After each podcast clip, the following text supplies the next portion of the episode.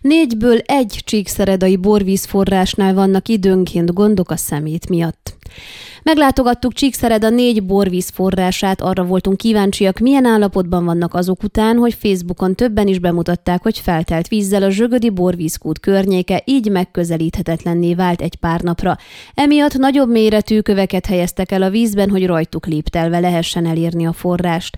Kilátogattunk a zsögödi helyszínre mi is, ahol azt tapasztaltuk, hogy időközben a városháza kitisztítatta a kút környékét, így újra hozzá lehetett férni a kifolyókhoz.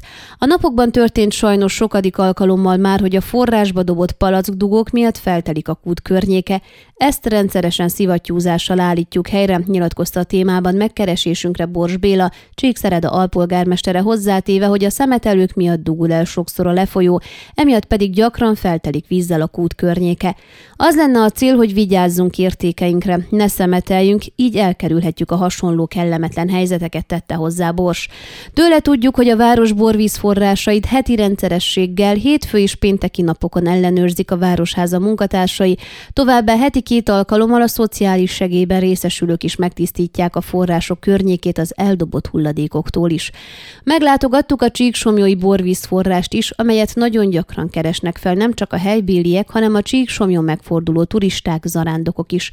Vannak időszakok, amikor a forrásnál sorba kell állni, hogy megtölthessük palackunkat, főleg olyankor, amikor valaki több zsák palackkal érkezik a kúthoz. Mi csendesebb időszakban jártunk ott, csak egy személlyel találkoztunk a forrásnál. Mint beszélgetésünk során kiderült, Gecő Lajos rendszeresen innen hordja a vizet Csobotfalvára, ahol él, és ezt tették szülei és nagyszülei is.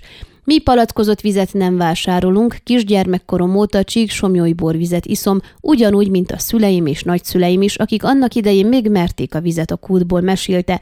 A forrás környéke rendezetnek tűnt, pedig elvétve itt is láttunk egy-egy palack dugót vagy palack címkét a forrás lefolyójában.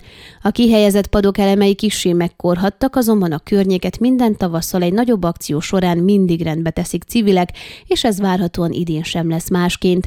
A csíksomjói borvíz vízforrás meglátogatása után a Csíktaplocai és a Széchenyi forrásokhoz is eljártunk, mindkét helyszín rendezett és tiszta volt. Előbbinél szintén találkoztunk olyanokkal, akik éppen vizet töltöttek, helybéliek voltak, akik rendszeresen a taplocai borvizet fogyasztják. Ön a Székelyhon aktuális podcastjét hallgatta. Amennyiben nem akar lemaradni a régió életéről a jövőben sem, akkor iratkozzon fel a csatornára, vagy keresse podcast műsorainkat a székelyhon.pro portálon.